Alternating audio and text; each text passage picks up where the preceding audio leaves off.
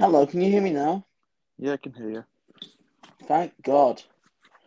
Uh, for the benefit listeners, we tried this first time round, and for some reason my my audio, uh, AirPods weren't actually working. Yeah, couldn't hear him at all. Alright, well you can I can hear you as vaguely as I normally do, but I can still hear you. Okay, good, good. Uh, when we we'll get back to computers soon enough, and then I can go to actually shouting properly. right. For those of you who were a bit disconcerted with last week's episode, though uh, that was actually none of you, since last week got the highest amount of likes in well a long time, we are going to, in the true Khan spirit, when something is working, go to the opposite idea. Uh, no, I'm just joking. Uh, this week we're going to do the 1979 to 1997 Tory government. We're going to do a bit of history and economics for the next couple of weeks uh, because we can and because no one can stop us. Um, you know, we're not going to see injunctions being pursued against the Big Issues podcast. That's meant for this, at least. Um, oh, I said worse. Okay, we're going to start talking about it. So we're going to break it down into five sections. So we're going to talk about how the Tories got to power, talk about the first term, the second term, the third term, the fourth term. It's going to be filled with anecdotes, with analysis, with ideas, and with our views on the politicians, etc. Um, a lot of research has gone into this, but it's our podcast, so what do you expect? And let's just start before I dig myself into a deeper hole. yeah. So, do you want me to ask you the first question then? Uh, yeah. Are we doing a section at a time, or are we going to take it question by question? I don't mind. We can do uh, maybe section at a time, maybe. Okay, though. So, um, can you still hear me? By the way, am I not? Is my voice not sound? No, I can still hear you. I can still hear you. Okay, jolly good. Okay, so Um, how did? Yeah. Mm, okay, fine. Okay, so how did the Tories win power in 1979? Ask the sub questions within the sub questions, man.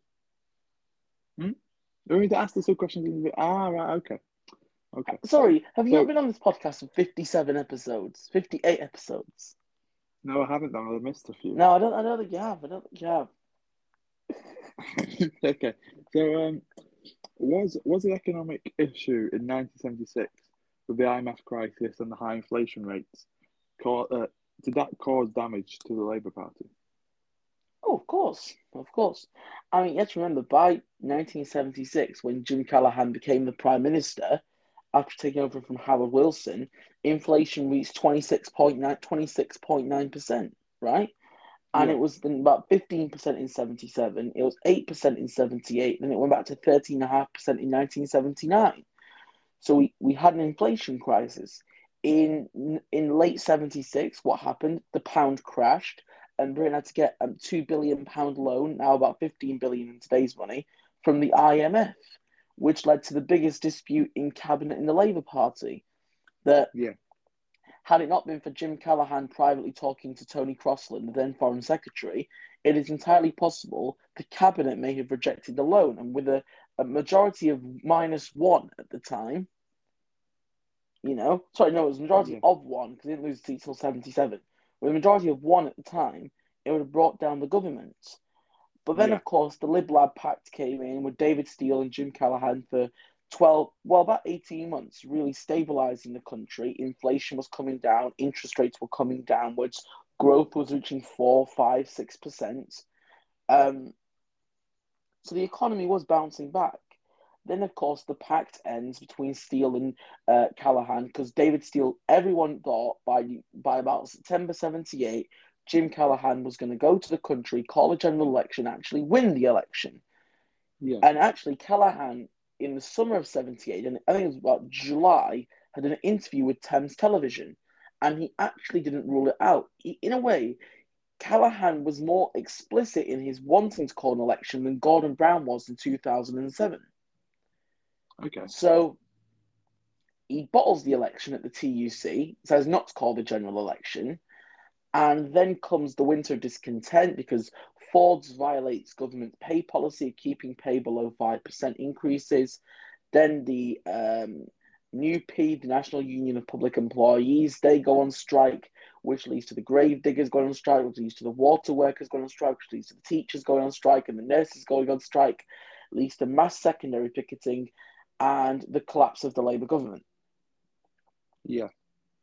Um, I mean, of course, remember this. In September 1978, the Labour Party were polling at 47.5%, the Conservatives 42.5%. By February 1979, Labour were on 33% and the Tories were on 53%. Really? Yeah. That's how much effect the winter of discontent had on uh, the Labour Party. That in six months, they'd gone from 47.5% to 33 and the Tories had gone from 42.5 to um, 53. Oh no, sorry, that was October 78, not September. So October 78, it was Labour 47.5, Tories 42.5, February 1979, Tories 53, Labour 33. Oh, okay, okay. So actually, it was actually only over five months, not six months. Yeah. So there's no doubt the economic crises with the high inflation, the high interest rates that led to the downfall of that Labour government. But ultimately, it was the winter discontent and the failure to deliver on Scottish devolution that led to that no confidence vote, where the government had lost by one. Yeah, yeah. 311, 310. Yeah. Uh, should we should we do alternate questions instead? Yeah. Yeah, go on then, Doug. Oh. The question for you, but I'll let, I'll let you ask it. How much do you think then that the winter discontent with the grave diggers not working and the water workers on strike and the builders on strike and the teachers on strike and the nurses on strike, the whole country on damn strike, how much do you think that helped Thatcher, Mrs. Thatcher win the election? Well, the winter of discontent uh, was a significant factor in the Conservative Party's victory in 1979. Um, Mm. The series of strikes, like you said, including uh, graves diggers, hospital workers, uh, refuse collectors, um, did cause widespread disruption across the public. And Fucking refuse collectors. They wouldn't even collect the bins. yeah, exactly. So then the shortage of essential services with uncollected rubbish piling up in the streets, bodies left unburied, and hospitals uh, forced to cancel operations. Uh, the, s- and that, that obviously immediately cut down the Labour Party's popularity. And the Mhm. situation was made worse by the severe weather conditions, which made it Mhm. difficult to travel and it made it difficult to heat your home and it made and it uh, caused a, a massive increase in the number of um, uh, sick elderly people, which would usually go to hospital during this time, but they couldn't because everybody was on strike. So Mhm. the winter discontent contributed to this sense of public disillusionment with the Labour Party and a desire for change, and it was reflected in the results in 1979, uh, where saw the Conservatives win with 43 seats. And um, But Labour's share of the vote hardly went down, though, didn't it? exactly, One Labour point. share of the vote. I mean, it, it did hardly go down. It was just that Thirty-seven point nine to thirty-six point nine is hardly a overwhelming fuck you, is it? No, no, true, true. But it is everybody else who would have voted for other parties, voted for Conservatives, getting Labour Mhm. out. They did tactical voting. Correct. This is true. I think, in a way, it was kind of a delayed fuck you because uh, Yeah, in 1983, the Labour Party went from 36.9 to 27.4 yeah, it percentage and share of the vote. But then that's more attributable to the fact that when the country had 3 million unemployed, the miners were on strike, Liverpool was burning, and the Labour Party were talking about mandatory reselection of candidates. yeah. For those who have not seen the video, I currently have my head in my hands. That's that's why we lost that election in '83 because the country was being put shoved to the wolves, and we were talking about mandatory reselection and how to elect the deputy leader of the party for one whole year. Yeah, Oh dear. Anyways, um, but no, I think the winter discontent played a huge role in it personally, in that the Tory party, if anyone's read their, the 1978 draft manifesto, because of course the Conservative Party, with Lord Carrington, Peter Carrington, Chris Patten, Michael Dobbs, and Keith Joseph, and Maggie Thatcher, and Willie Whitelaw, and Sir Geoffrey Howe, had all drafted a manifesto for the 1978 election. Right? Yeah. And it was pretty much everything that was in the 1979 manifesto, except for one thing, James What? Trade union reform. They had nothing on trade unions. Nothing. Oh, that's interesting. Nothing. The 78 manifesto contains union sections about how government should work well with the unions and how government should not constantly seek to regulate the unions and how we should live how we should liberalize the unions from restraint and, and controls. Yeah. Now, of course, after the winter of discontent, what happened? The, the Tories talked about, you know, banning secondary picketing, having strikes before ballots, and all these things, you know. Um, so it changed the Tory party's attitude to the trade union movement. You know, wets, moderates like Jim Prior, Chris Patten, Michael Dobbs, uh, Peter Carrington, Willie Whitelaw, Peter Thorneycroft, they suddenly became not anti trade union, but certainly disgusted at the militant sections. Yeah. When in whereas in the summer of '78 they were emphatically pro trade union, Yeah. and I think that true. the trouble with the winter discontent was, ex- unless your name is Michael Foot or Peter Shore or Tony Benn, most people who were pro union found what they had done was utterly indefensible. Yeah. I mean, I, I, I'm I'm pro trade union to the core of my thinking, but I can't defend that. I can't defend not allowing children to have bone marrow operations, or making people boil the water because the piping wasn't done correctly, or not burying people in graves Yeah, absolutely. utterly indefensible behaviour. And you know, Jim Callaghan famously goes to Guadeloupe to the, the World Leaders Conference and comes back and uh, this is during this is the thing is this is mid January, so this was peak winter discontent, and um, he famously says, uh, "I don't think it's wise to run down your country with talk of mounting chaos." The next day, the Sun run the infamous headline, "Crisis? What crisis?" I mean, I mean, to be fair to the Sun, that's the only decent headline we've ever had. Yeah, true. Uh, but, but by the Sun standards, which of course is so low you can not see the bar, it was a good headline because it was so bullshit. It was a nonsense headline, but but it encapsulated the feeling. Yeah, absolutely. The Prime Minister Jim Callaghan was so smart. He was smart enough not to say "crisis, what crisis?" because that would be that would be stupid. But that's what they interpret it as. Yeah. So, so now, um, to what extent did the Tories slowly shifting uh, rightwards on policy and showing a, diff- a start of division? Did it inspire people to vote Tory? Oh, good question. Well, it, you think about this: is the 1979 Tory Manifesto wasn't uh, what we call Thatcherite. The 1979 Tory, Mrs. Thatcher only ran on one pure Thatcherite manifesto, and that was 1987. Yeah. 79 had nothing about privatization of BT, privatization of water and gas, privatization of uh, you know, the uh, electricity. It had nothing about going to a 40p tax rate in a decade. It had nothing about breaking up the TGWU. That's the Transport and General Workers Union. It had nothing about deindustrialization, right? Because, as Michael Dobbs, who was the key man at the Conservative Research Department, said, if the public had known what Thatcherism was later, they'd have ran away in horror. Yeah.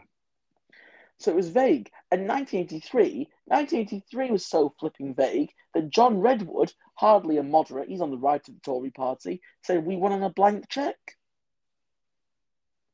So 87 was the Tory right wing manifesto. But interestingly, Thatcher on Panorama in 77 says this. She goes, she was asked, do you think she was asked about her difference between her views and Ian MacLeod's views? Now, Ian MacLeod was Edward Heath's chancellor until 18th of July 1970, when, of course, he died, right? And MacLeod was seen by many as very much on the left of the Tory party, the Butlerite views, the Macmillanites, and probably, in my view personally, the smartest person ever to be Chancellor Yeah. in terms of his command of the facts, his command of communication. He was a genius, Ian MacLeod.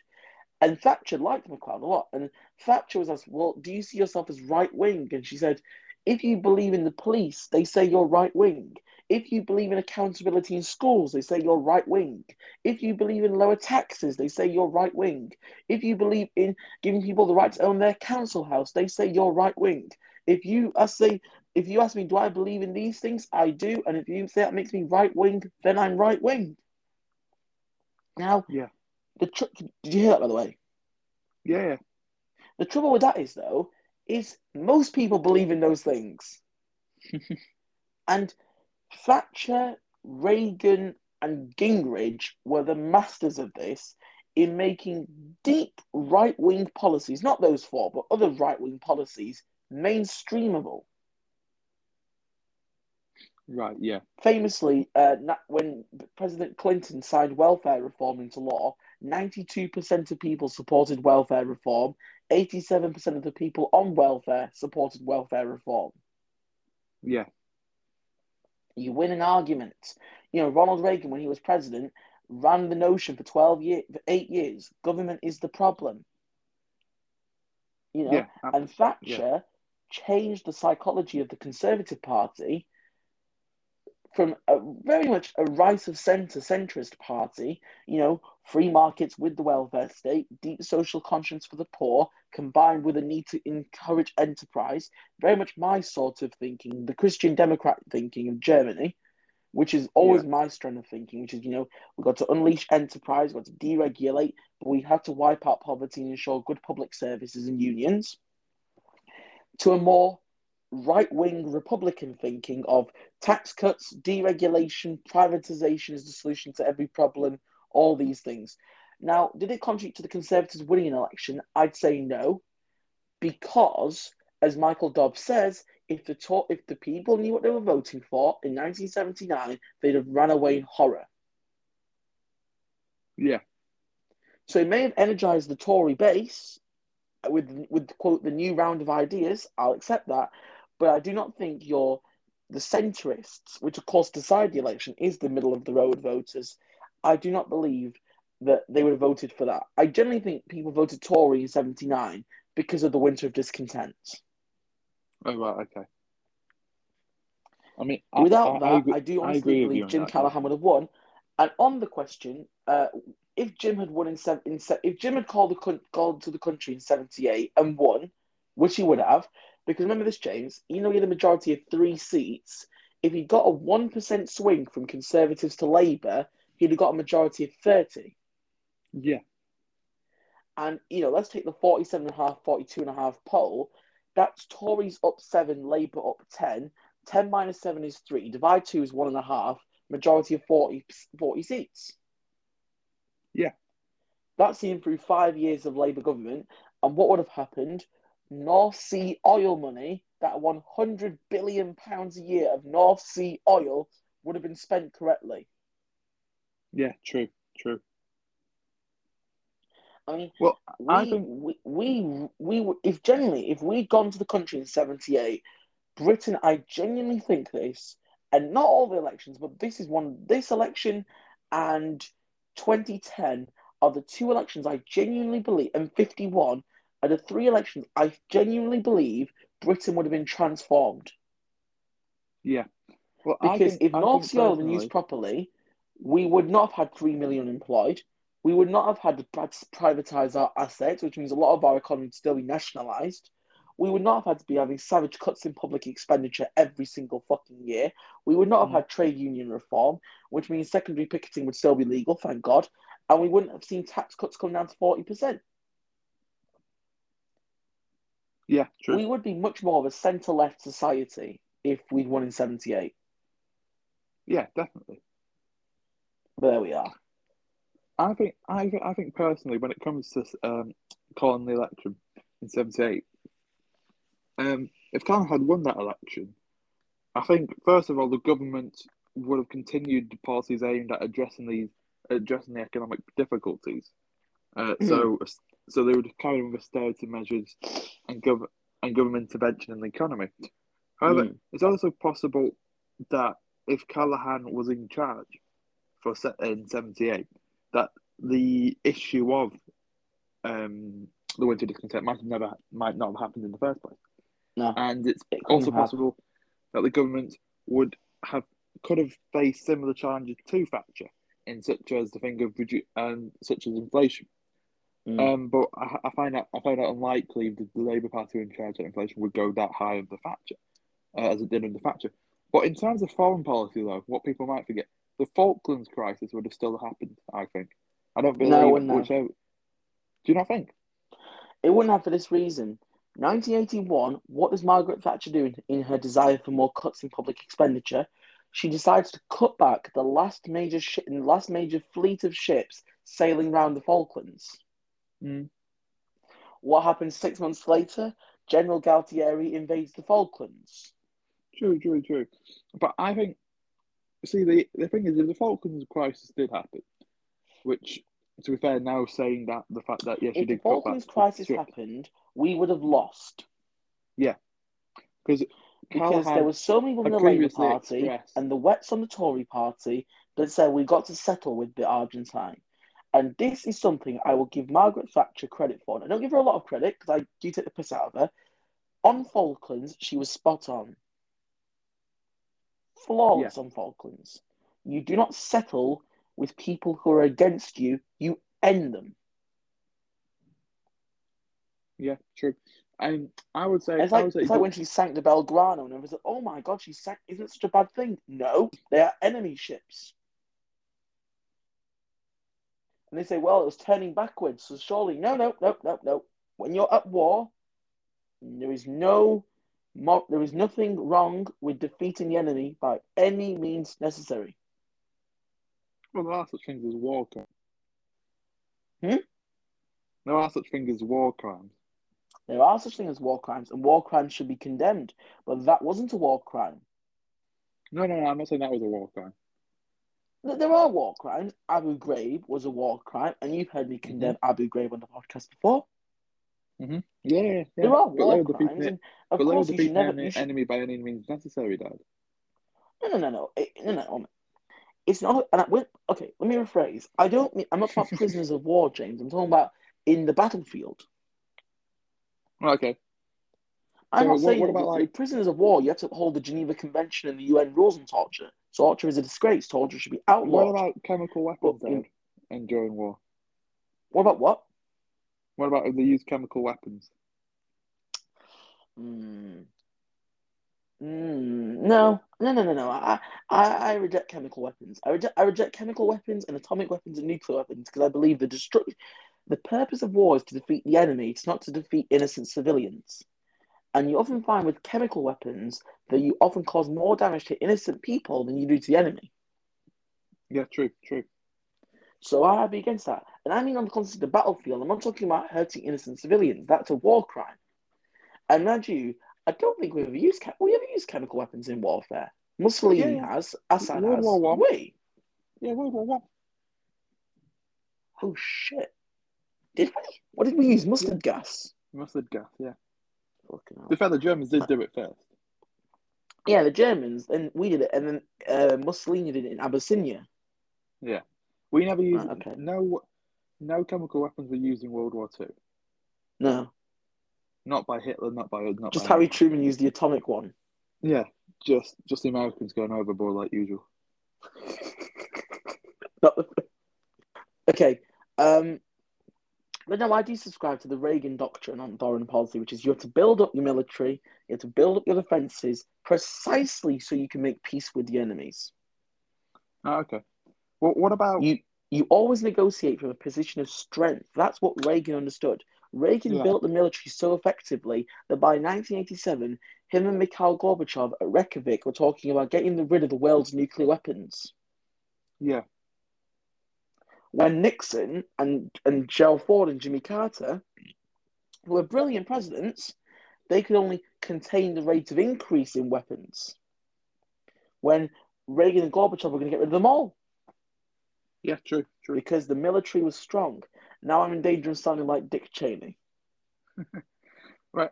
Um, so so should we move on to the seventy nine eighty three government then? Yeah. Let's move on to 1783. Uh, so, So- did the Tories winning a 43 majority? Do you think that was a bit low, James? I think it was quite low for what I was ex- Mm. for what I would personally expect, considering the mess that Labour uh, left the Conservatives. Now, hardly a as you said, I- as you, as you said before, or in the past, uh, like a few minutes ago, that um, they only had they only lost a percentage or two in the actual Yeah, vote. 1% of the vote. One percent of the vote they actually lost the Labour Party.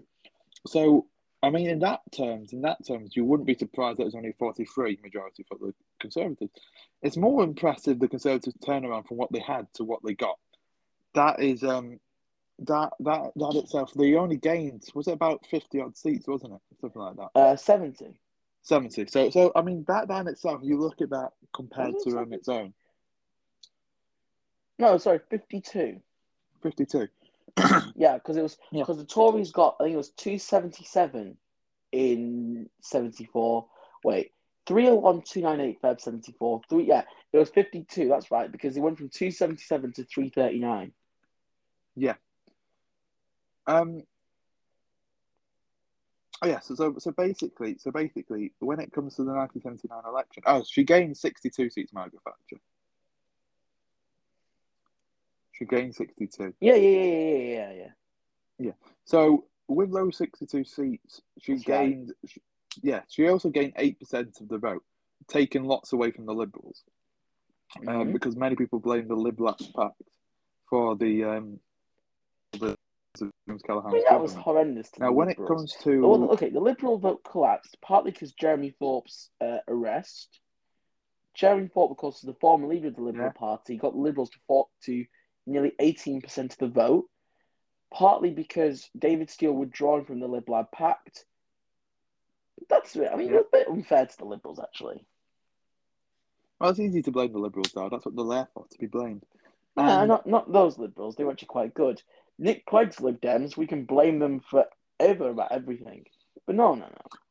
Well, I think I think majority. I think I think if you actually look at it genuinely, there's gains of the Conservatives were mainly because of the loss of Labour. It wasn't Mhm. because Conservatives. I don't think won that election. Labour lost it. Yeah. That's what I think happened. Yeah. And that and that as a result gave just just gave enough in each seat for the Conservatives to swing the vote, so they could get about uh, so they could get an extra sixty two seats and get the Were forty it not, majority. I'll always say, James, were it not for the winter discontent, if Jim had gone to the country in October 78, we'd have won. Yep. So, I mean, that's a proof Labour lost it.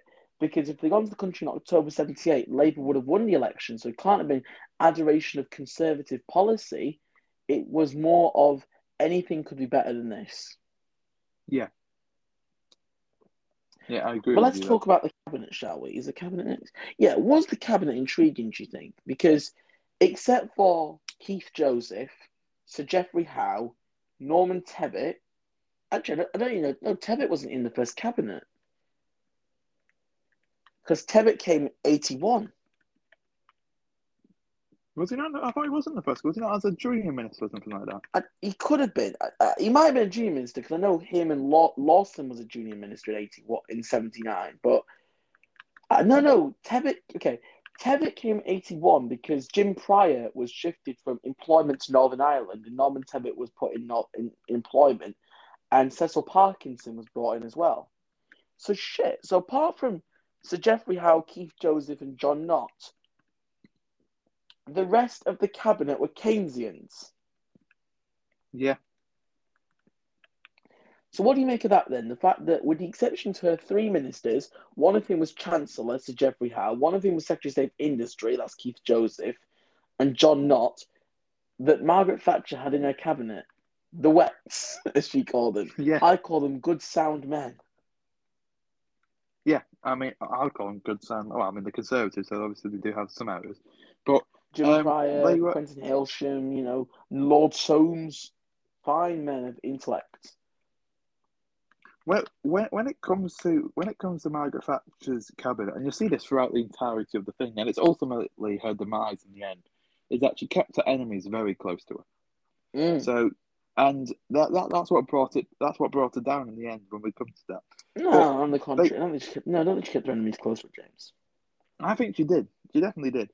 I Mm. think Not I like the think best she- cabinet. Would, would you say honestly the cabinet of 1990 was the sensible as 1979? sorry. Was the cabinet of 1990, so Thatcher's last year in power, was that Yeah. cabinet as sensible as 1979? No, no. No. But that's because Apart from that- Peter Walker and over- Douglas Hurd, who was sensible, and Ken Clarke, who was sensible in- in that cabinet. Well, one one reason for the mix of politicians in 1979 may have been Thatcher's desire to maintain unity within the party Mm. and correct. broaden its appeal to a wider range of a, a, a wider range of voters, and that Mhm. by because she didn't want to end consensus politics straight away. She wanted straight to gradually phase it out. So by including more right wing and more centrist politicians in the cabinet, well, obviously much more centrist than right wing, um, Yeah. she may have been able to balance competing interests and avoid all, all alienating certain areas of the party, and that and that was a good plan from her. However, what I would say, as Thatcher's premiership progressed, she became increasingly associated with more right wing policies and more confrontational style of politics, and this led to a high number of resignations of a cabinet, including Geoffrey Howe, Ni- Nigel Lawson, who felt that their policies had become too extreme. And I think I think that's what happened was because she in the, because she gradually allowed more and more right wing people into her cabinet and gradually became more and more extreme along the way. That led to major resignations and arguably Howe resigning, which basically doomed it doomed Well. Lawson. Well, Nigel Lawson resigned because Mrs. Thatcher wouldn't sack Alan Walters, because Walters was her advisor who was telling Margaret Thatcher not to join the European exchange rate mechanism, whilst basically taking the piss out of Lawson to anyone who'd listened to him. And Lawson, Nigel Lawson resigned in 1989 over that after being Chancellor for five, for six years. And Yeah. so Geoffrey Howe resigned because, of course, Geoffrey Howe was her first Chancellor. Yeah. Then he was made Foreign Secretary. Then he was demoted after six. He was Chancellor from 79 to 83. Then he was Foreign Secretary from 83 to 89. Then made a leader of the House of Commons and Deputy Prime Minister. And he resigned because Margaret Thatcher in the House of Commons said, I'm the chairman of the president of the commission, Mr. Delors, said at press conference the other day that he wanted the European Parliament to be the effective legislative body. He wanted the Council of Ministers to be the Senate, and he wanted something. Oh, I forgot what the last part was. Um, this was her no, no, no speech. Yeah, yeah, yeah. Well, the Council of Ministers to be the Senate and the Democratic body, body of elect and the oh yeah the, the Euro- Council of Ministers to be Senate and for the and for a new federal currency. No, no, no. She was rejecting federal Europeanism, even though she had done more than anyone to bring it about. Yeah. Which everyone forgets, right? Who signed, who championed the Single European Act? Margaret Thatcher. And what did that do? It created the single market Yeah. allowing goods, services, and people to move between Europe. Yeah. So How that- has that been written out of history? That, that, because the Europe that doesn't win the Eurosceptics, so they just forget that part. so was the um w- would you say would you say the massive increase in unemployment Mm. from 1.5 million to 3.4 million and the fact it was the number one issue for 13 out of the 18 years Mm. of Tory rule was that a key issue with the Tory government? Oh yeah, unemployment. Which okay, let's put this in as Joe Biden would say. Let's take a look at the facts. Unemployment in the Harold Wilson 64-70 government averaged seven hundred thousand. Right. It went to low at 565,000 and it reached a high of 800,000. Okay. No, sorry, they, they averaged 650,000. Sorry. Then Heath comes in and unemployment in, mm, I think, I'm to say mid 72 reaches 1 million. And the House of Commons gets so angry that Parliament is suspended. Yeah. The day's sitting gets suspended because the Prime Minister's questions happens and Heath isn't allowed to speak because Labour MPs, actually quite a few Tory MPs, are yelling and heckling him because of the rage and disgust at unemployment going to 1 million. Because remember, from the days of Attlee to the days of Churchill and Eden and Macmillan and Home and Wilson, it was the core policy. Government maintains high rates of employment and never causes unemployment. Yeah. That's the core doctrine of Keynes, Keynesianism. Yeah. That the government creates jobs. So unemployment reached a million. Then, of course, he does a U turn and does wage and price controls. Unemployment goes below a million. Then, so he leaves about 800,000 unemployed. Jim Callaghan and Harold Wilson double unemployment to 1.6 million. Yeah. Which nobody ever talks about because Labour's intentions are full employment, so why can we criticise them? Which is fair. Maggie Thatcher inherits one and a half million unemployed in 1979, and from January May 1979 to January 1982, unemployment reaches 3,073,742. Yeah. Unemployment, the increases in unemployment was the biggest issue in 1980, 81, 82, 83, 84, 85, 86, 87. Then it comes down 88 and 89, 90, 90, and then it's, it gets issued 91, 92, 93, and 94 of the Tory years. And the Tory party, for about, for most of that period, I'd say Margaret Thatcher had an ambivalent indifference to unemployment. Yeah. You know, famously, David Owen, when asked about would you join a coalition with Mrs. Thatcher or Mr. Kinnock, he says, but there's no question policies would have to change. Mrs. Thatcher would not be allowed to go on with her present indifference to unemployment. She'd have to grapple with unemployment in a very bold and imaginative way. Uh, Neil Kinnock wouldn't be allowed to go on pursuing these mad foreign policy, anti-American foreign policies of kicking America out of NATO bases and disarming unilaterally. And a lot of the economic madness that's taken over the Labour Party. Yeah. And I think her indifference to unemployment, and Nigel Lawson famously saying, the trouble is we have an overmanned economy, we've got to slim it down. Those are human beings you're talking about, you dick. they're humans. They're not they're not numbers on a spreadsheet. They're people with families and lives. Yeah. You can't just sack them because they're surplus to requirements. They're people. Yeah, absolutely.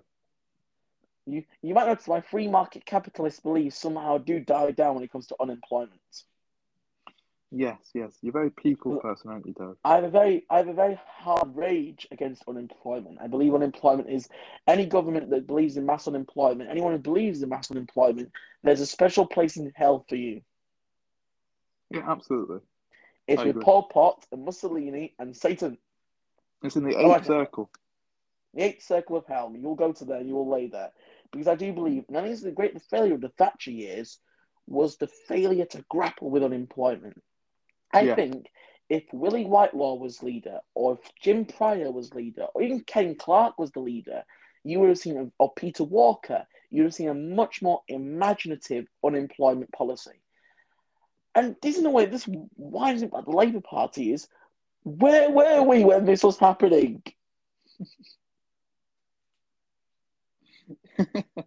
we had well, the we... boldest opportunity to stick it to the Tories because they just put a million and a half people out of work in two years. And we were talking about the deputy leadership, the electoral college, mandatory reselection. And you, it's just, what are you doing? We yeah, exactly. unemployment has been a Labour Party issue since the day we were created. We have got the chance to smack the Tories over the head. Um, are you sabotaging yourself deliberately? so yeah, unemployment was a yeah, huge exactly. issue. But, I mean, famous. It was. It was always the one issue because people are concerned. You know, if one in ten people of the economy don't have a job in one of the richest nations on the earth, that is something to be legitimately terrified about. Yeah, True. Um, but let's go further. This is quite interesting. So we've got 40 minutes in.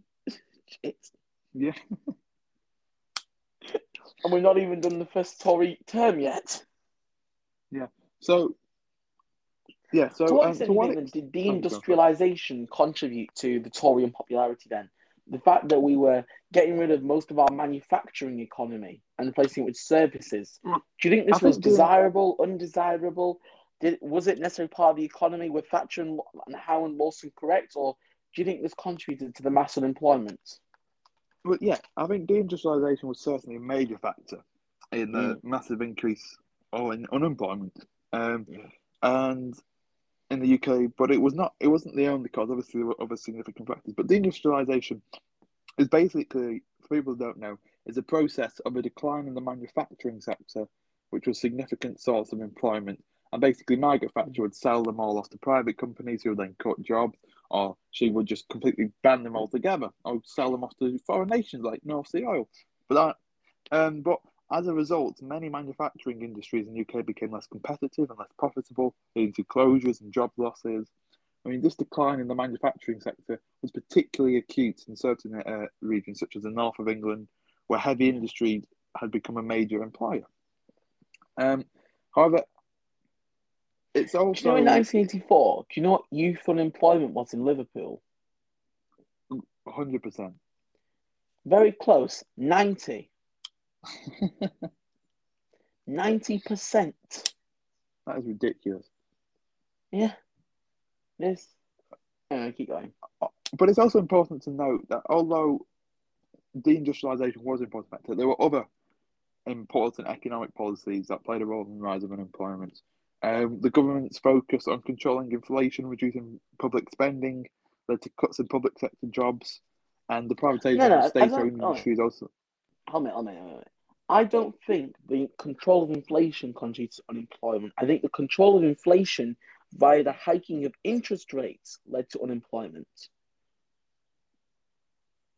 Because Yeah, yeah, so many I'm yeah. businesses had so many loans, and if your Yeah. interest rate on that loan had gone from 8 to 10 to 15, you That's what know, I'm saying. Yeah. that- so yeah, I, don't- I don't think it was a. co- I don't. You have to remember, James. The the what? Everyone says Thatcher did austerity first. That isn't true. Okay, public spending rose in cash figures every single year. Margaret Thatcher was prime minister. It actually more often than not rose by inflation. Well, this is why no, what Gideon Osborne was so horrendous. 'cause George Osborne was the first chancellor to cut spending in cash figures. yeah, in cash figures, you're not talking about the other in figures, cash though, figures, which is terrifying. You never cut spending for cash figures, you cut the rate of increase in spending. But what Thatcher did that caused unemployment was the hiking of the interest rates, as well as sticking a middle finger up to anyone that made anything in this country that wasn't financial services. Well, Margaret Thatcher did cut public spending. Up to a point. I mean, public spending still rose every year. Yeah, but it didn't, it didn't rise by She the cut the share amount. of public expenditure from 52% to 46% of GDP. But public spending as we know it rose every single year. Yeah, yeah, but obviously, obviously, but if it's not cut, but if it's not raised by this right amount, there's no point raising it in the first place. It'd be the same No, if you it. raise it by prices, look, public expenditure is measured in three figures cash figures, price indexation, and, G- and percentage of GDP. Public spending, except for George Osborne, has always risen in cash figures. Public spending, except for George Osborne and uh, Philip Hammond to a lesser extent, always rose in line with price increases. But it's true, under Tory governments, it tends to decline of GDP. That's because growth sometimes outstrips the rate of price increase. Yeah, I mean, I'll stick it to Thatcher on unemployment, but on public spending, like the NHS, spending on her under her tripled mm. from seven billions to twenty-four billion. true, true. Same with the schools, it tripled under Thatcher. The trouble was she didn't know how to spend the money correctly because she didn't believe in the services. Yeah. Let's talk about the tax. Let's talk about taxation. Okay, so were were the cuts in taxes from the top rate of eighty three to sixty percent, the basic rate from thirty three to thirty percent, a sound idea? Yep. Why? Oh, because an 83% top rate of income tax is not competitive. Yeah, yeah. You have to. I've always said no government should tax above 40%. Ideally, I'd like a top rate of 35, but that's unpractical. A basic rate of 33 with a low rate of 25 is absurd. 33 is too high. Bring it down. Oh, interestingly, like the Thatcher tax policy was, it was 33 and 79, and it was 30, sorry, it's 30, 30, 33 to 30 and 79. Then it was 30 to 29 in 1984. Then it went from 29 to 27 in 1987. Then it went from 27 to 25 in 1988. But then, for the next seven years, the Tory party didn't cut the basic rate of tax once. Yeah. Not till 95 did it go down to 24, then 23, and then Gordon cut it to 22, and then down to 20. Yeah, Well- that's true. That's true. You know, 33 is too high of a rate. And as for 83, of course, it went from 83 to 60, and then nine years later, in 1988, it went from 60 to 40. Yeah. which is a reasonable rate. And by the way, from 1988 to 2009, there was a top rate of only 40%. For 12 Yeah. of the 13 years of the last Labour government, the top rate was 40%. That's true. That's true. That's just thought I'd leave that there for anyone who just feels otherwise. For 12 of the 13 years of Tony and Gordon, the top rate of tax was 40%. And didn't we have enough money for public spending? Yes, we did. Yeah. But yeah, the Thatcher tax policy was to shift taxation onto uh, un- indirect taxes rather than direct. So what that means was they wanted to do windfall taxes, raise VAT, hike the capital gains tax, but not raise income tax and national insurance. Yeah. Yeah, absolutely. So, Oh, we talked about that with transformation. Okay.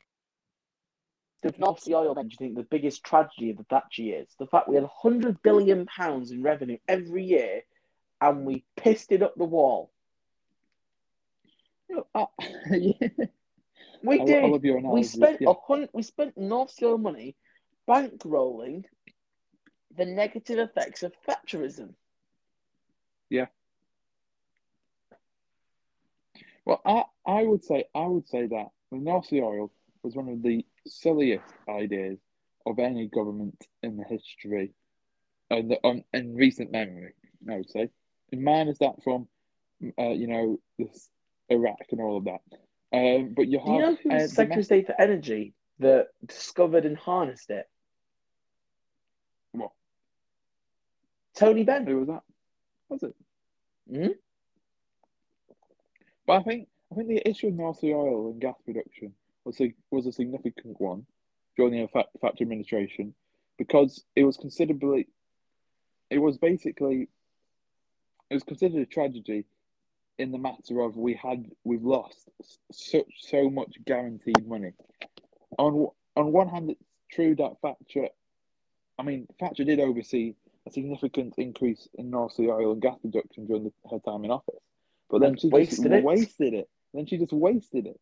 Um, instead, the Thatcher government used the revenues from North Sea oil and gas to fund tax cuts, and and Mm. basically and and Thatcherite and Thatcherism policies and Thatcherite policies, not actually funding it in areas where people where job losses came out for the fact that she sold off all the North Sea. It's Do you know what I find funny is that when the 5164 Tory government was there, in 52, there was a massive loosening of the trade restrictions. So the government got a massive increase in revenue, right? And we wasted that. We wasted the revenue in 52 when we could have rebuilt something built big. In 1978, Michael Foot, who was on the left, I mean, everyone knows Michael Foot's on the left of the Labour Party. Michael Foot was big on the Callaghan government for one reason. He said, We've got to stay in power when the oil money comes in. yeah, Because they had envisioned not only the National Care Service, but a National Education Service, a rebuilding of British industry, You would have seen. Yeah. That's why I didn't think the Callaghan government was trans- so transformative. Is because the oil money, which would have been huge, hundred billion a year, would have been spent to better use. Yeah. Like Attlee would have done if the trade standards are loosed in fifty two. Yeah, absolutely. It's a great tragedy. But no, Margaret Thatcher said no, we must spend it on tax cuts for the rich and subsidising unemployment because they're too fucking useless to put these people back to work. So, so were the riots in 1981 in Liverpool, uh, Moss Side, etc., a huge crisis? And was Michael Heseltine a rebuilding of Liverpool, uh, in his rebuilding of Liverpool, an effective example of one of the nation of one of the nation's great Toryisms? Mm. Do you know when Michael Heseltine, when he was the Minister of State for the Environment, which was part of the local government brief, when he looked at rebuilding the inner cities, and he did the white paper, which is, of course, the white paper is the policy document that a cabinet minister submits to the cabinet to get verified in order to take it to the House House of Commons as a bill, right? Do you know what the white Yeah. paper was called? No, It took a riot. what was it called? It took a riot. Is actually the white paper's name. Yeah. Wow. Because the, the the white paper was explaining how it took a riot in Toxteth, in Moss Side, in Liverpool, for us to actually understand the depth of social problems there are in unemployment, in poverty, in, in poor education, and Yeah. how we must fix these problems. Yeah. And you have to remember, you know, this hadn't happened since the 30s. Yeah.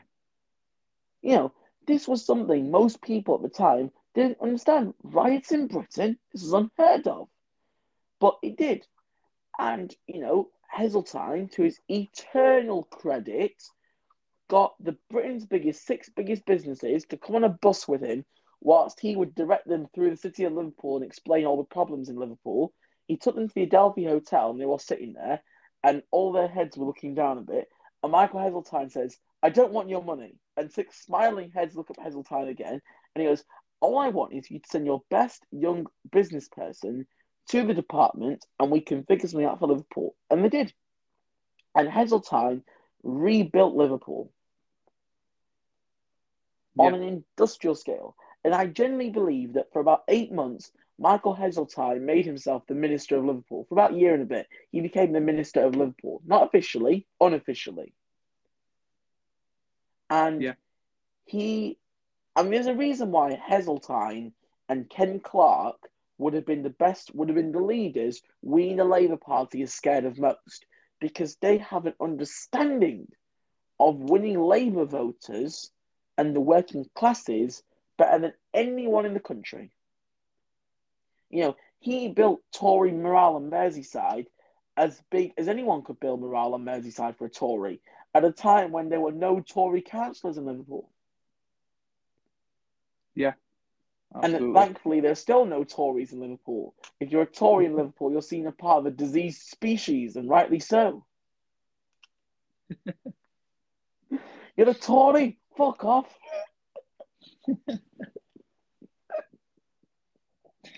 Mean, when I think about n- no Tory free zones, I always think of that area in Corporate Edge where if you were not Labour, you were deemed to need psychiatric assistance.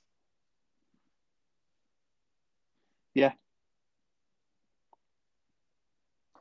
But no, I think Ma- um, I think what Michael Heseltine did for Liverpool was by far his finest hour. Yes, and incidentally, incidentally, in 1985, when the Cammell Laird Swans dispute happened, which was of course two uh, frigates of military frigates of of, of, of equipment, and Michael Heseltine was now the Secretary of State for Defence, and Norman Tebbit was the Employment Secretary, and uh, Michael and Norman Tebbit had instructed Cammell Laird, which is the Liverpool company, to bid for only one of the frigates, and Swan could bid, bid for two frigates. And Yeah. Heseltine was prepared to resign over that. And Thatcher overturned the decision so Cammell Laird could have the contract in Liverpool. But what happened six months later? Westland Helicopters Limited. More on Westland Helicopters Limited later. Right. Okay. This might be a um, long episode, but no one can say they're not getting their money's worth. Yeah. True. Absolutely. Um, This is good if you want to done- revise. Come with Dowd and James, and we'll give you all the British history you need. James, you you know we were ask- talking about the other day about me becoming a lecturer. Yeah. I would be good at it. You would be. You would be. Yeah. I sit there and say, right, I'm better than you. I know more than you. Now let me prove it. Yeah. After saying last week that I'm a self-arrogant, righteous, pompous prick, I am now deciding to behave like one. I'm not. I'm not. I'm not. All right. How did go on, James? How was it by end of 81? The polls were like this Tories 23%, Labour 24%, SDP Liberal Alliance 50.5%. Oh, I How was Mrs. Thatcher throughout 1981 polling in third place for the Tories? Well, I think it comes down to four things. I think Mm. so. You have economic policies, you have unrest within the party, public sector strikes, and riots. When it comes down Yeah. to economic policies, the, the Conservative government's economic policies, which intended, which included cuts to public spending and the focus on monetarist policies, were seen as harsh and unpopular by many people. The uh, the policies were intended to tackle inflation and reduce government debt, but also led to high levels of unemployment and social inequality, which eroded support for the government. Uh, whether that's true or not, people can debate, but that's what people It's saw not. at the time. Look, public spending in 1975 was 60% of GDP. In 1979, it was 54% of GDP. I cannot not see the argument for bringing it down to 46, 45. By the way, throughout the 2010s, public spending was 38% on average of GDP, yeah, right? Throughout Tony and Gordon's years, it average it peaked at 46, whereas most of the time at about 39 to 41% of GDP. Everybody in that cabinet, in the Labour cabinet, on the right, so Reg Prentice, Harold Lever, Denis Healey, were saying, let's bring spending down as a percentage of our GDP. yeah, It wasn't an uncommon argument. The trouble was, like Tories they are, they weren't bringing spending down on waste, they were just sticking it to the poor. yeah, But the but the, the reduction of inflation, I'd argue, is a creditable achievement. You know, getting inflation from 13.3 to 4% in three and a half years is not to be sneezed at. no, true. The trouble is, the way they did it was too harsh. But still, achievement nevertheless. Anyway, keep going. Um, right, yeah. So with unrest within the party, there was Yeah. also there was also unrest within the Conservative Party at the time, particularly of the government's handling of the economy. Some MPs and party members were unhappy with the direction of the government's policy, and as Yeah. a result, the division reflected in the polls. Um, Yeah. The public sector strikes as well. In 1981, there was a number of strikes uh, by public sector Steel? workers, including te- nurture, uh, nurses, teachers, civil servants, steel workers, and these strikes disrupted public services and led to widespread public anger and frustration. Mm. I also think the, probably the most important one, as you meant, as we mentioned earlier, was riots, where mm. everybody thought riots in Britain was practically unthinkable. But there were a number of riots in inner city areas in the UK in 1981, which is seen as a symptom of wider social change and wider social and economic problems. The government response to these riots was criticised Was as do being fuck all. heavy-handed and yeah, it was, well, they were being heavy-handed and they were just basically ineffective. It was literally Thatcher blaming the riots on the people in Liverpool and saying their morals weren't strong enough. There were too many chil- too many children created out of wedlock, and litter wasn't being picked up. Litter, sorry, love, ninety percent of the young people are without a job, and you're focusing on fucking litter. Yeah, It was the greatest little humbug I've ever heard in my life. ninety percent of young people in Liverpool didn't have a job, and you're focusing on litter and the roads aren't clean and they shouldn't be rioting. What have you? Uh, what did Doctor? And I don't condone rioting because I believe in law and order, very passionately. Yeah. But what did Doctor King say? Violence is a reflection of the voices of the unheard. And who do more people like? Dr. Martin Luther King or Margaret Thatcher? Oh, I, th- I think it might be Dr. King. I think it might be Dr. King on his good day. No, of course it's Dr. King. But on the point of the Tory party, it's quite interesting about Thatcher was because the Tory party were divided, right? You had the, the, the moderates, the James Priors, the, the, the Quintin Hailshams, the, the Lord Soameses, uh, Peter Walker, and all these, the moderates in the Tory cabinet, who really detested Thatcherism. Yeah. You know, Reggie Maudling, he was in the cabinet. I mean, Reggie Maudling famously said, the trouble is with this party is there is a section of us who have come to accept the facts of life, and there are others that believe in Selsdon Park conservatism. Now, Selsdon Park Toryism was this meeting in 1969 in Selsdon Park where they wanted to come up with new right wing policies. And the main, do you know the main right wing policy was, James? What? Brace yourself, to make people pay one fifth of the cost of hospital treatments. Ian MacLeod famously said, if we pursue this policy, we will not win a general election for the rest of our life. So that policy was written out. Um, the part conservatism was basically called for very right wing Toryism. And so, yeah, they had the moderates who were furious. But there's one reason, one reason alone, why Margaret Thatcher stayed in power in that 81 period. Because it was one, two words Willie Whitelaw. Willie Whitelaw was Margaret Thatcher's deputy prime minister, and so wet he was he was known by me as Mr. Soaked. Yeah. Willie Whitelaw is so far left on the Tory party, he might as well be on the right of the Labour Party.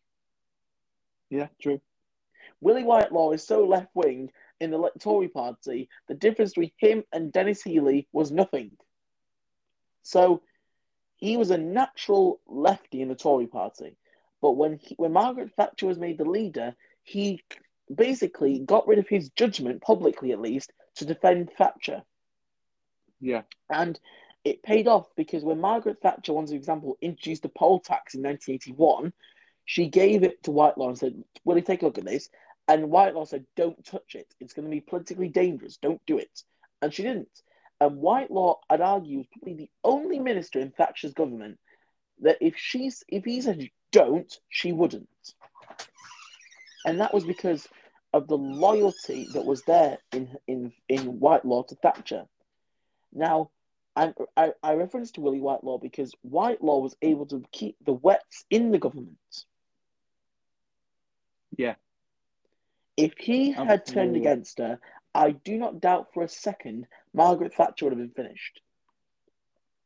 Famously, um, the Tory Party conference in 80, was it 80 or it was either 80 or 81, I think it was 80.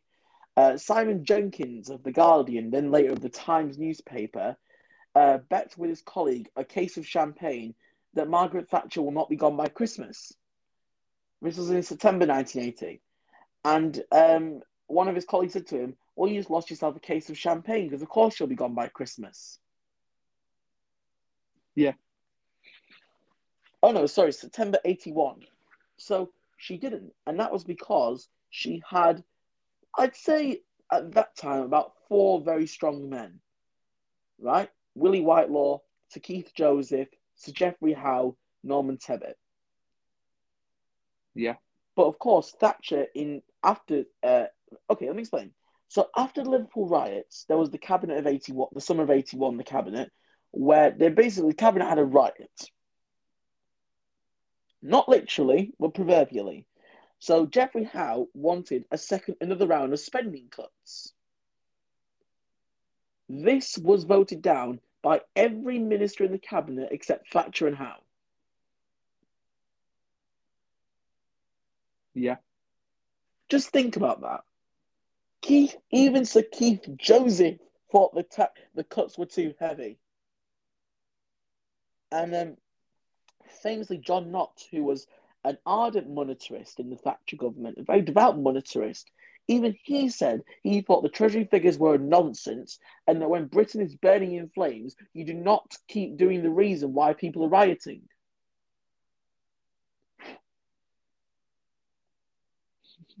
yeah, true. So Thatcher goes away for the summer and decides to start sack the wets. So Lord Soames is gone, Quintin Hill, Yeah. Ian Gilmour is gone. You know, Jim Prior is sent to Northern. I mean, famously, Jim Prior, who was very much pro trade union lefty in the Tory party, him and Thatcher always got along because Thatcher said privately, I like Jim. I like the way he'll always argue to my face when others will just mutter behind my back. um, but yeah, so yeah, she got rid of most of the wets, not all, because you know Francis Pym was still there, Peter Yeah. Was still there, Willie Whitelaw was still the second most powerful man in the country. So she got rid of all the wets, but the hardcore wets, the Ian Gilmours of this world, they were gone. And as for public sector strikes, the steel was the biggest. That went on for nine months, and they, the steel union got double what they asked for when the strike ended.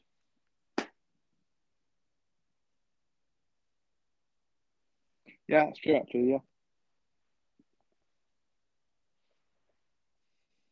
I mean, it was. I mean, I mean, I mean, there's not much you can really add to that, is there? No. We might have to take this on actually for a longer, James. Do you have to go by four? No, no, no. Three fifty. Uh, three thirty. So All right, so we got basically got 50 minutes then. Yeah.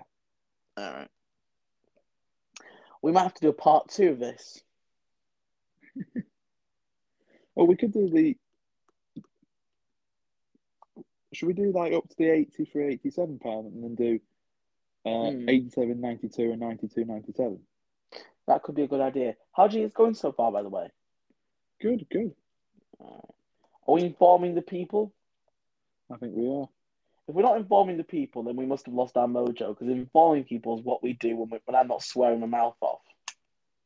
Yeah, that's true. That's true. To endowed Uh, right, let's keep going then. So, Drift in Labour. oh yeah. So was the drift in the left and the Labour Party an act of insanity, as just as Thatcher's policies were putting the Tories into a very unpopular position, Labour drifted to the left, which didn't really help them. By the way, I've worded the question, James. What do you think my answer is? Yes. of course, it was insanity. It was insanity of the highest order.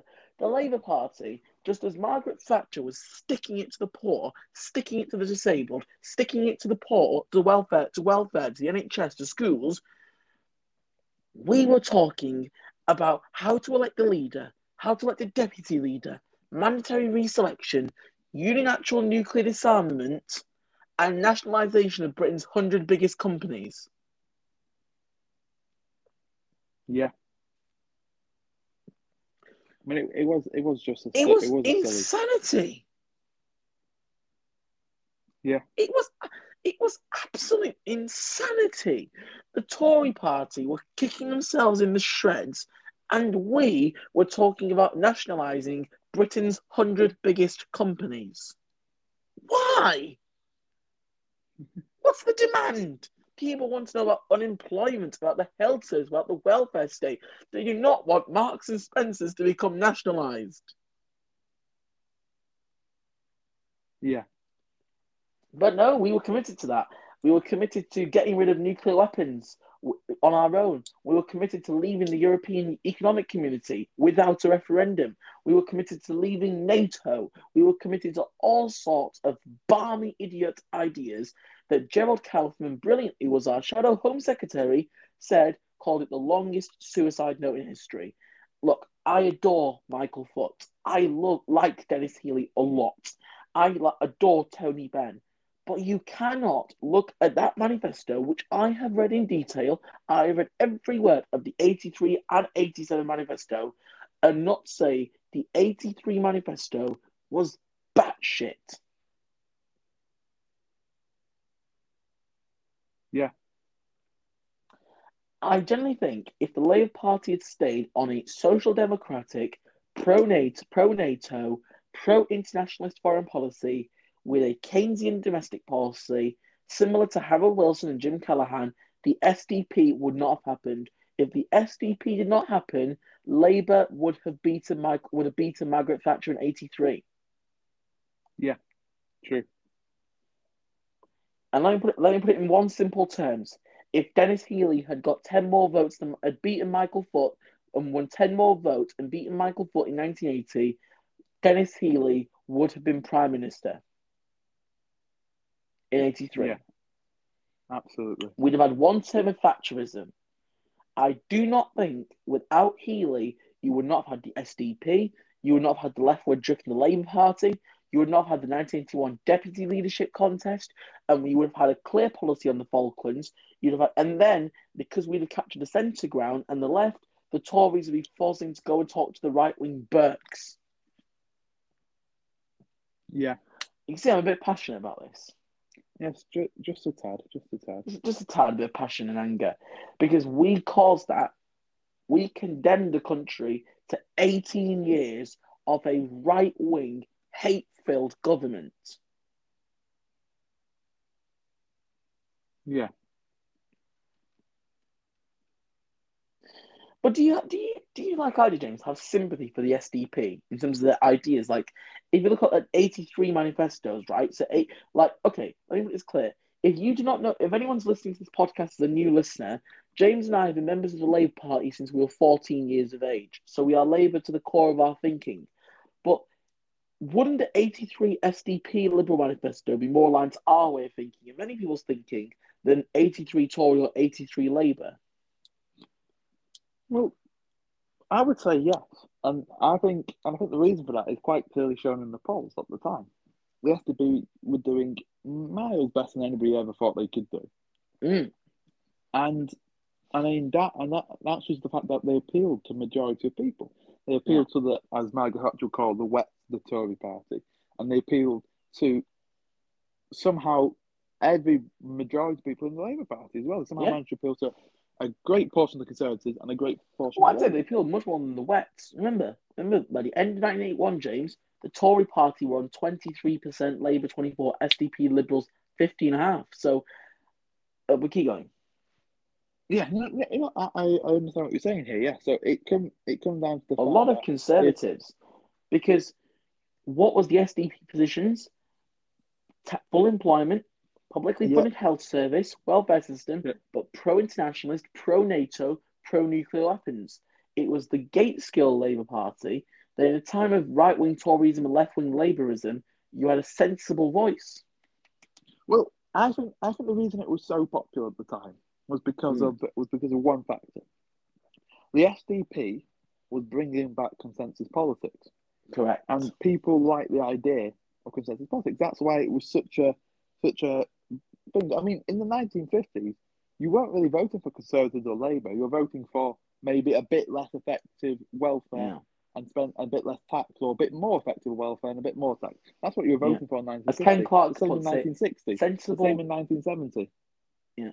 as Ken Clarke says it- brilliantly, in the past it was sensible one nation conservative government being replaced by sensible social democratic Labour governments, and you would get.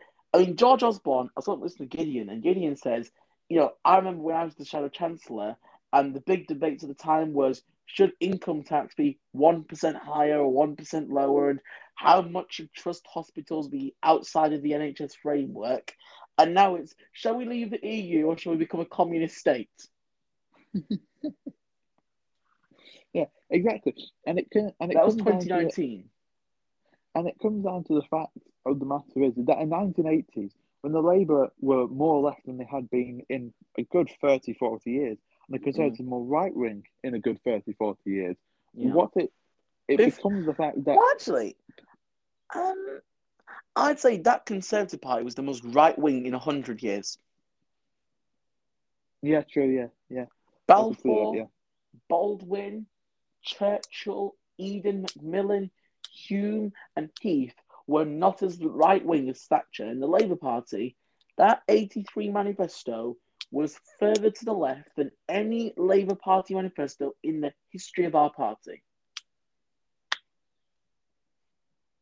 Yeah, yeah. Attlee wasn't a socialist hero. He was a centre left guy who knew how to rebuild the country after the well with the welfare state and the NHS and schools.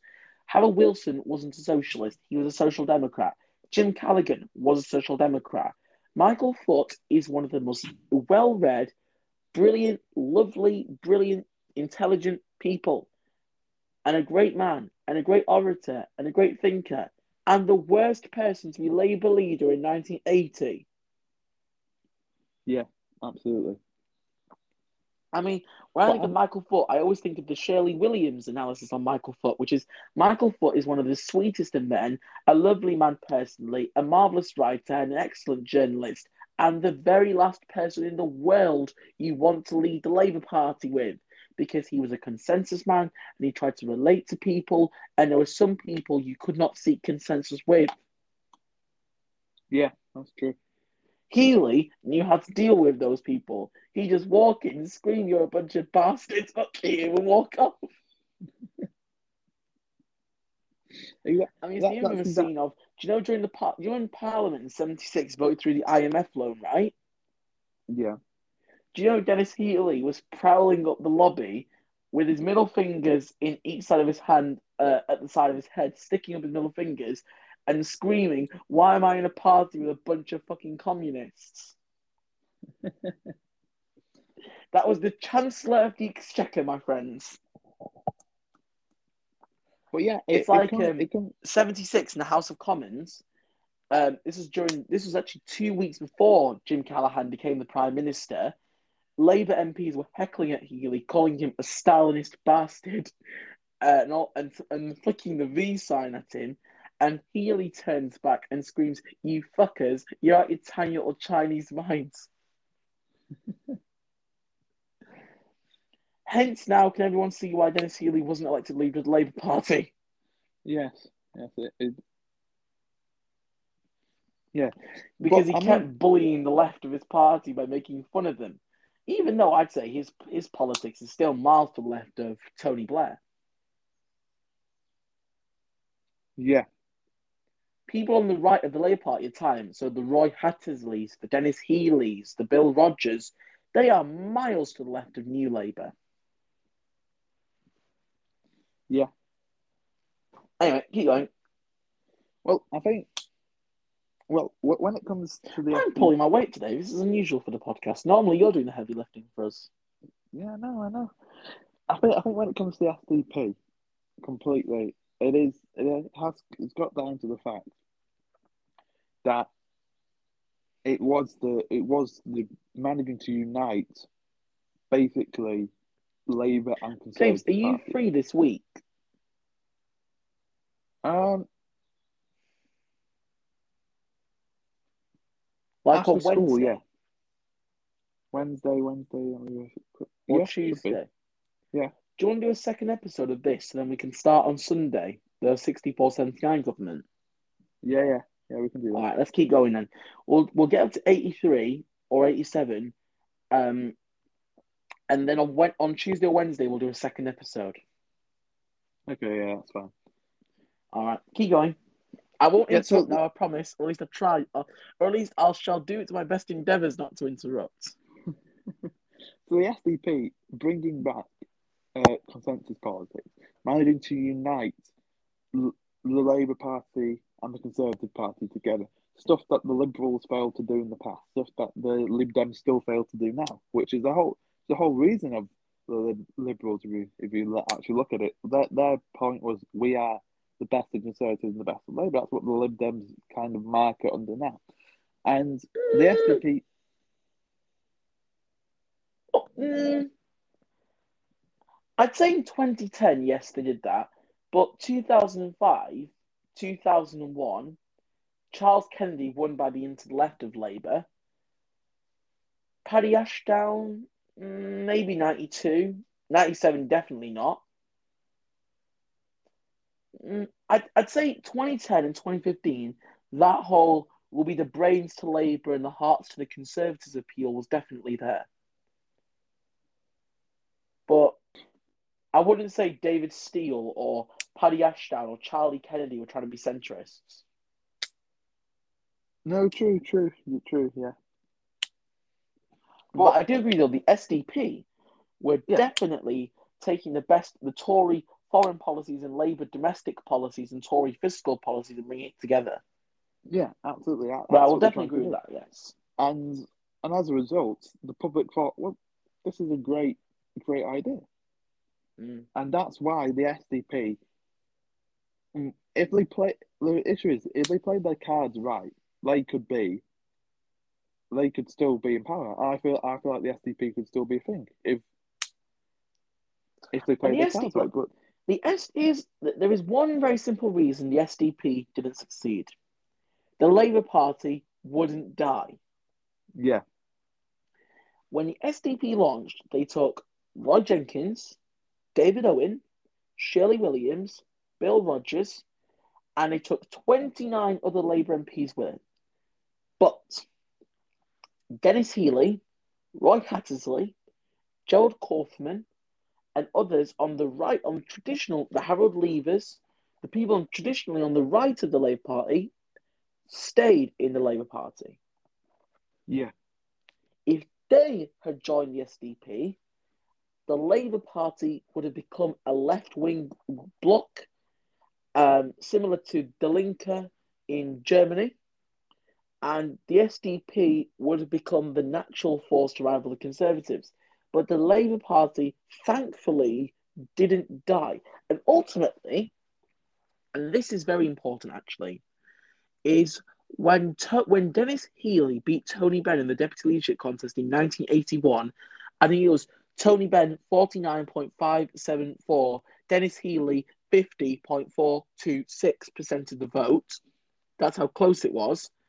That was the Labour Party by its fingertips clinging to reality and sanity. yeah, Because if Denis Healey had lost deputy leadership, I am genuinely 100% convinced the SDP would have taken off even further because I do not think the soft right would have stayed in the Labour Party. no, true, true.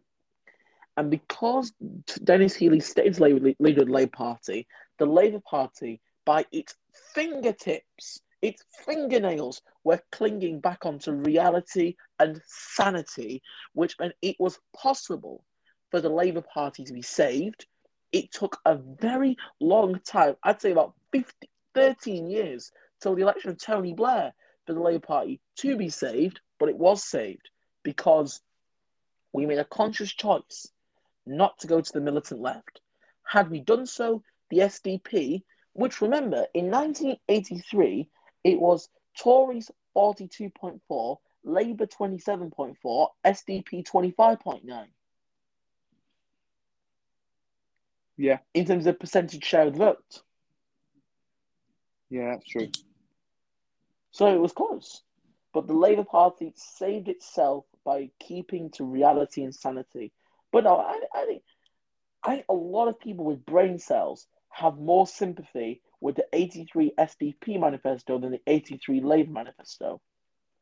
Yeah. I think if you ask Tony Blair or uh, others, you know, John Reid or Alan Milburn, and, and, and tell which one do you have more sympathy with? They'd say 80. It's either like Roy Jenkins or Peter Shortwell. They'd say Roy Jenkins. Hell, I'd say Roy Jenkins. Incidentally, do you know Margaret Thatcher was planning to make Roy Jenkins the Chancellor in 1979? Sorry. I know this is an anecdote of history everyone forgot, and I didn't know this a couple of weeks ago, was that Margaret Thatcher wanted to make Roy Jenkins the Chancellor Really? because Roy Jenkins was one of the few chancellors in history to achieve budget surpluses.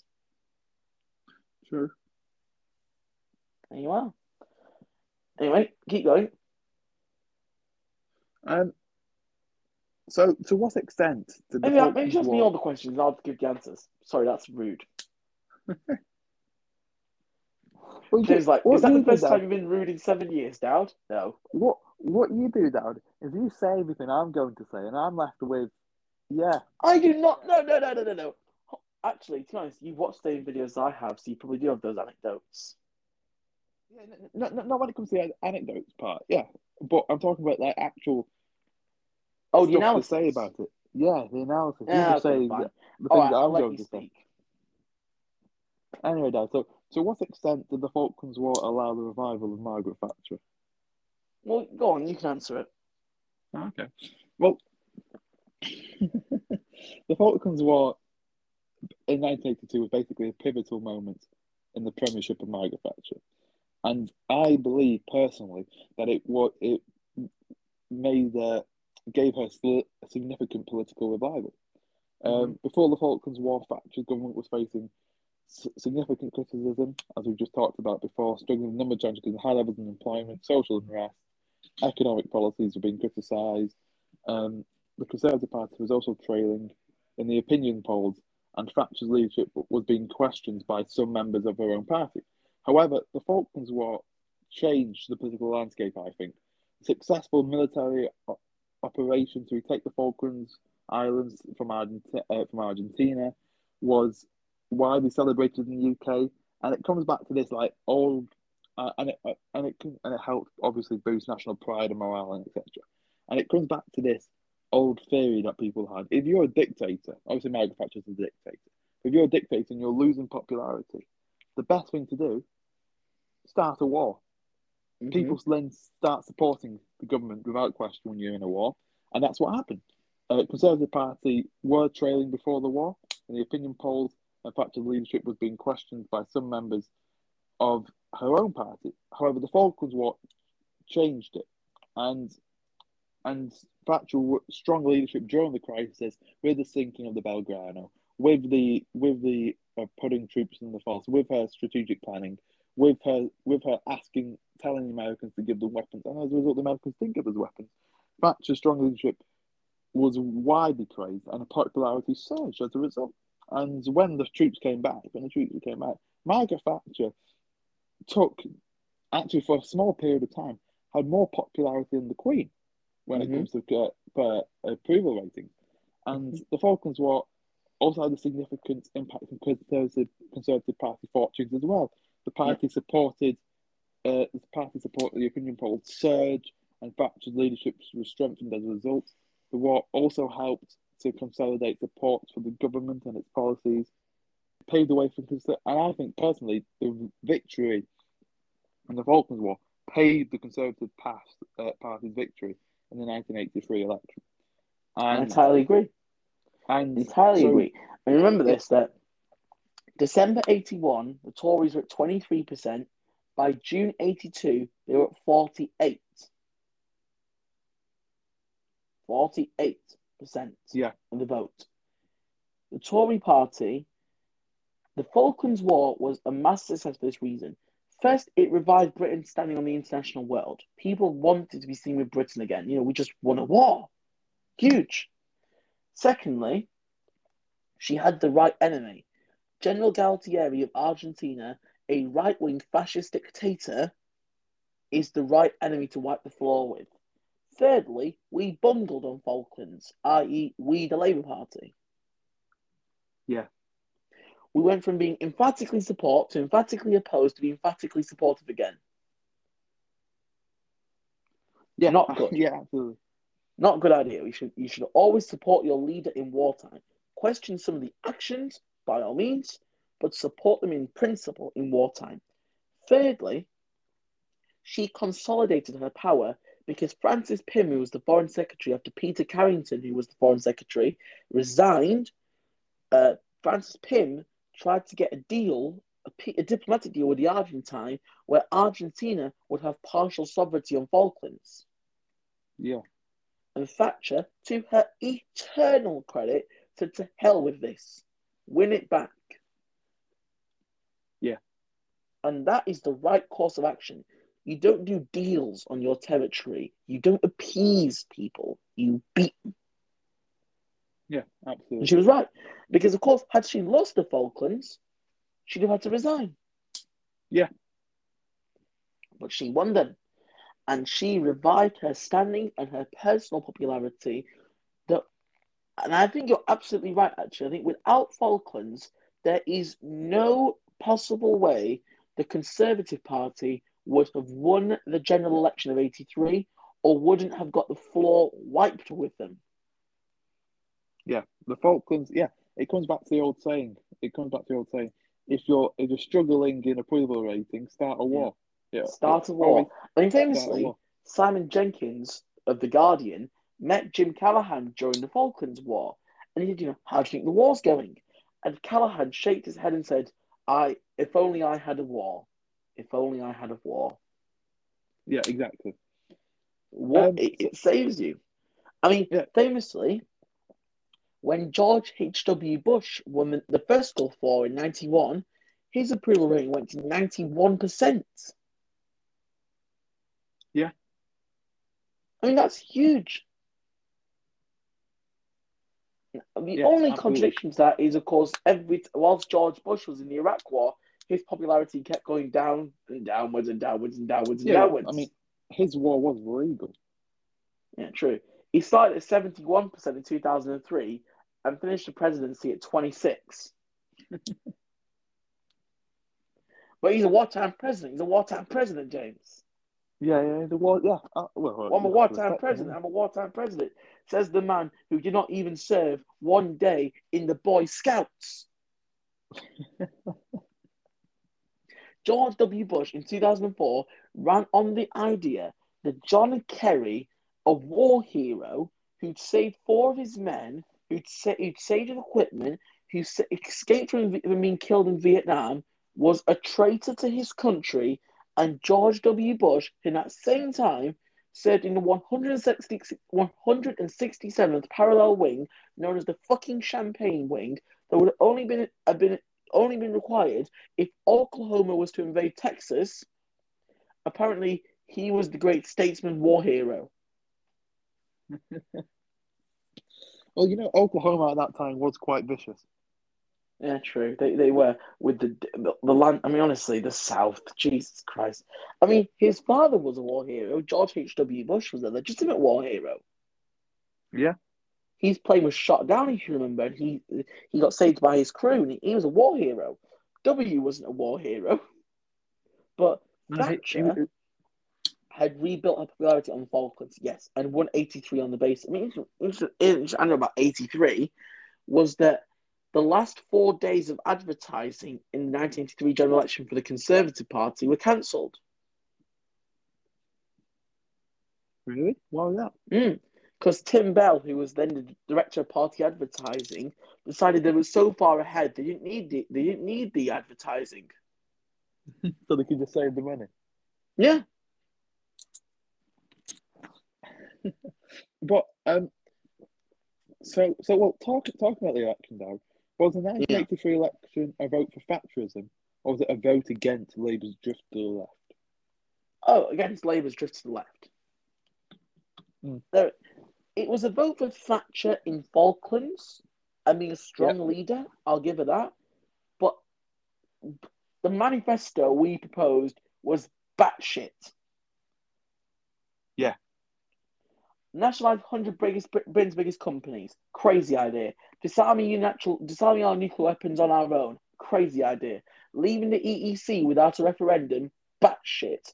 The idea you're going to nationalize all the industries the Tories privatized without raising taxes. Absurd.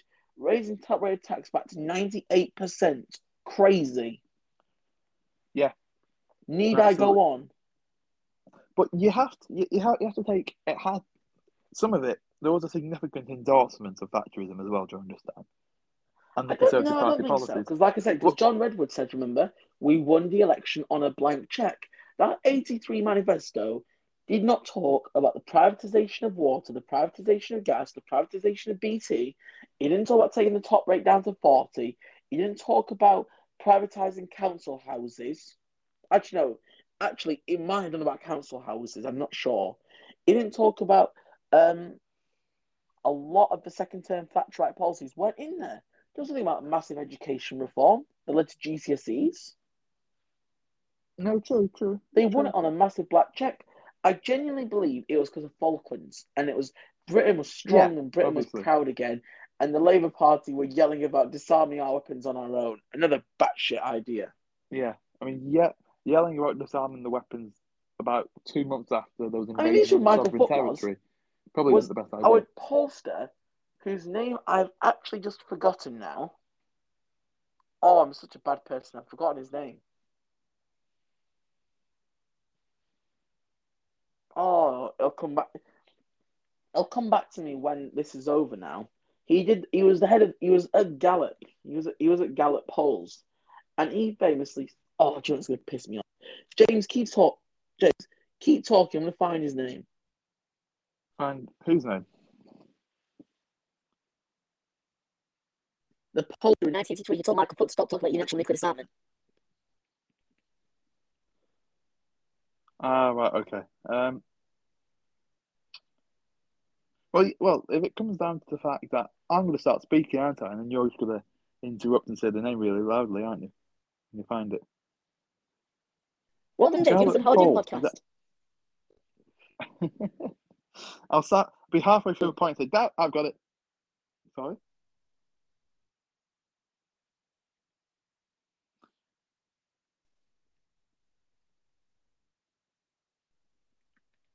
Um, do you want to carry on speaking? I can find it for you, Dad.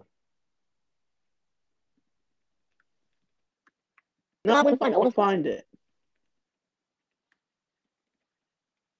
You sure?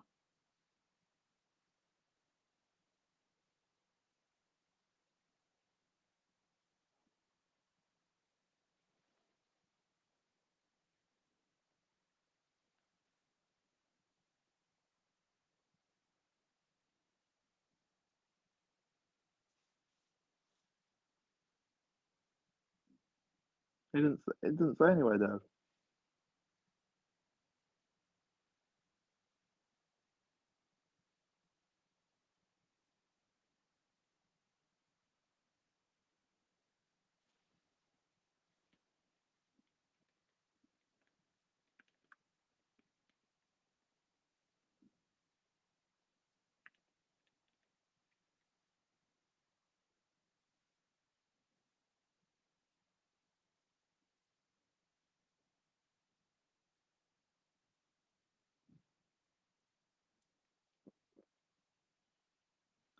Was it tell Michael Foot not to?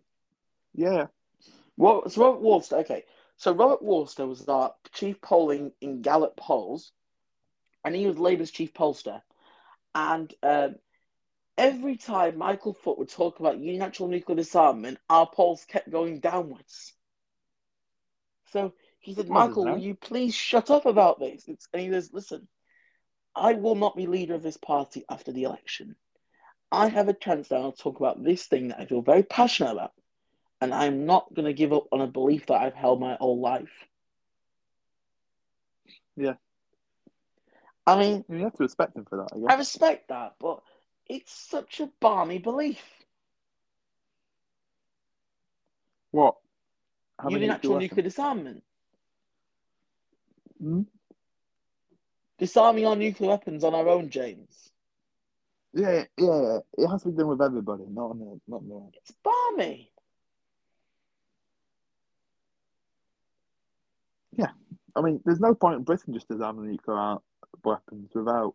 We France, should always USA, keep the weapons. Russia, In my China. view, let's have more nuclear weapons, not less. No, there's no need for more. We've got plenty. Oh, we need plenty more. We need two or three new ones. We've not had any new ones for 37 years. Let's get one new one in. Dad, we have enough. We have enough nuclear warheads. No, we only to- have we only have to tried blow up cru- half of cruising Russia. Polaris. That's not enough. You're gonna waste. How much money are you planning to waste on nuclear weapons, Dad? About another four billion a year. We wasted th- we wasted we wasted 13 billion on buying PPE that wasn't allowed to even be used. Yes, Dad, but those people try to protect people. You're just trying to blow people up. No. They are Sounds like weapons that you'll never ever fire so long as you have them. So you're so you're spending four billion pounds on weapons you're never going to use. Of course. Well, the leader, I, I, I think the leader of the opposition over a field day with you there, though.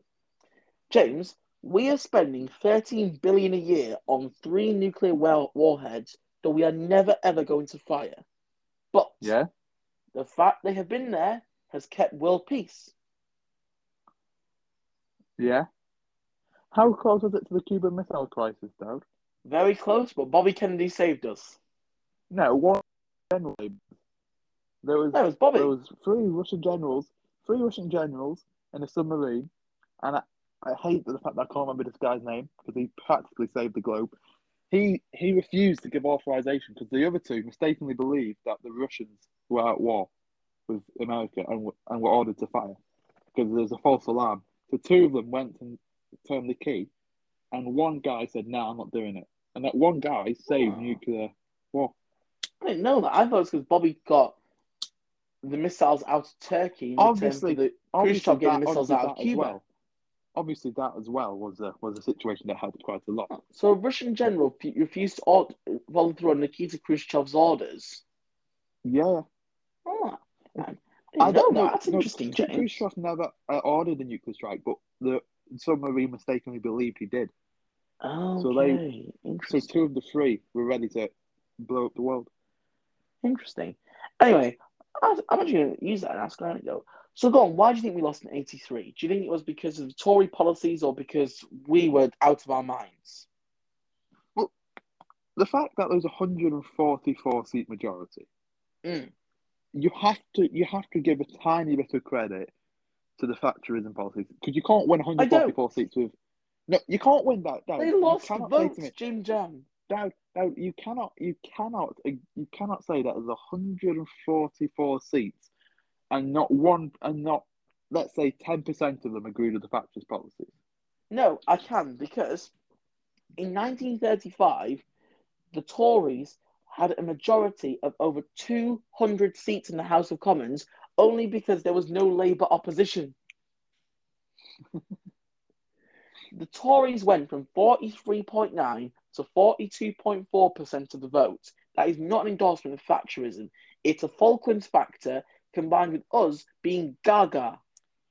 Absolutely, I think, I think Falklands were the biggest part in this, without a shadow. Look at the biggest swing. Where did the votes go? Labour went down by 9%, SDP went up by 10.5%. Where do you think the votes went? Was it Labour voters going to the Tories? No, it was Labour voters going to the SDP Liberal Alliance and therefore leaving the Labour Party. And because the Tory vote held steady, the Tories got bigger majorities and gained seats. Yeah. I genuinely believe the country did not vote for Thatcherite policies. They were just doing a massive fuck off to us because we were talking gaga nonsense. Well, the fact, the fact that I think, I think there were two reasons why. Oh no, three reasons why. I don't, to be fair, I don't think it was either the Labour Party just the left or Thatcherism. I think it was two reasons. I think it was Falklands. Yeah. And I think the other reason was the fact that SDP split the Labour vote. Yep, entirely agree. Those are two. I don't think it. Obviously, there are. You can say it was some. You can say it was Labour's just the left that caused issues. You can. People can argue that it's Thatcherism as well. Well, you can But the because two- the Labour the left two the major SDP. reasons- The two major reasons, though, for this was the SDP and the and the Falklands, and I think hmm. those two have to take priority. I think those are the two reasons why Labour lost, Yeah, I don't Yeah. disagree. which which obviously means that it was Labour's loss rather than Conservative victory, like. Correct. Correct. I mean, 87 was the only election of the four which was Tories win, Labour lost. Tories win it, not Labour losing it. Yeah. Because 92 was definitely Labour losing, not Tory winning. Yeah, we should have absolutely won. We should. Um, can't we should have won that. That was an ele- our- ours for the winning, and yet we blew that one as well. Um, yeah, but, but obviously, so the Tories went from 339 to 397 MPs. Labour went from two, 269 to 209 MPs. And the SDP Liberal Alliance went from 11 to 24. Share of the vote Tories, 42.4%, that's down one and a half. Labour, 27.4%, that's down nine and a half. SDP Liberal Alliance, 25.4%, that's up about 13 points.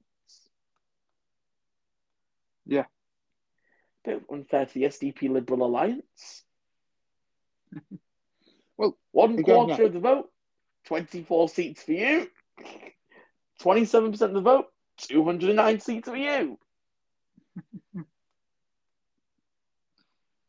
but having said that, I'm always proud that way because that means the Labour Party is able to rebuild after that crazy defeat. Right. This episode, shall we go on or shall we call it to an end now and carry on Tuesday? I think we should count. I feel like the. I feel we should carry on Tuesday because I feel like the 87 92 and 92 97 would be quite quick compared Yeah. to the other two. Oh, so we got 83, 87, 87, 92, 92, 97. And this episode we've done 74, 79, and 80, that's 93. Yeah. So what we'll do is, is on the Tuesday, we'll come about. Wait, are you still off for Easter? No, no. That case, we'll come back at. We'll start about six and finish about seven forty. Yeah, that works. All right, we'll do that then, and we'll keep informing you, the listeners. I hope you've enjoyed this episode. I actually have enjoyed it a lot. Um, and yeah, we'll see you on Tuesday. Yeah, see you then.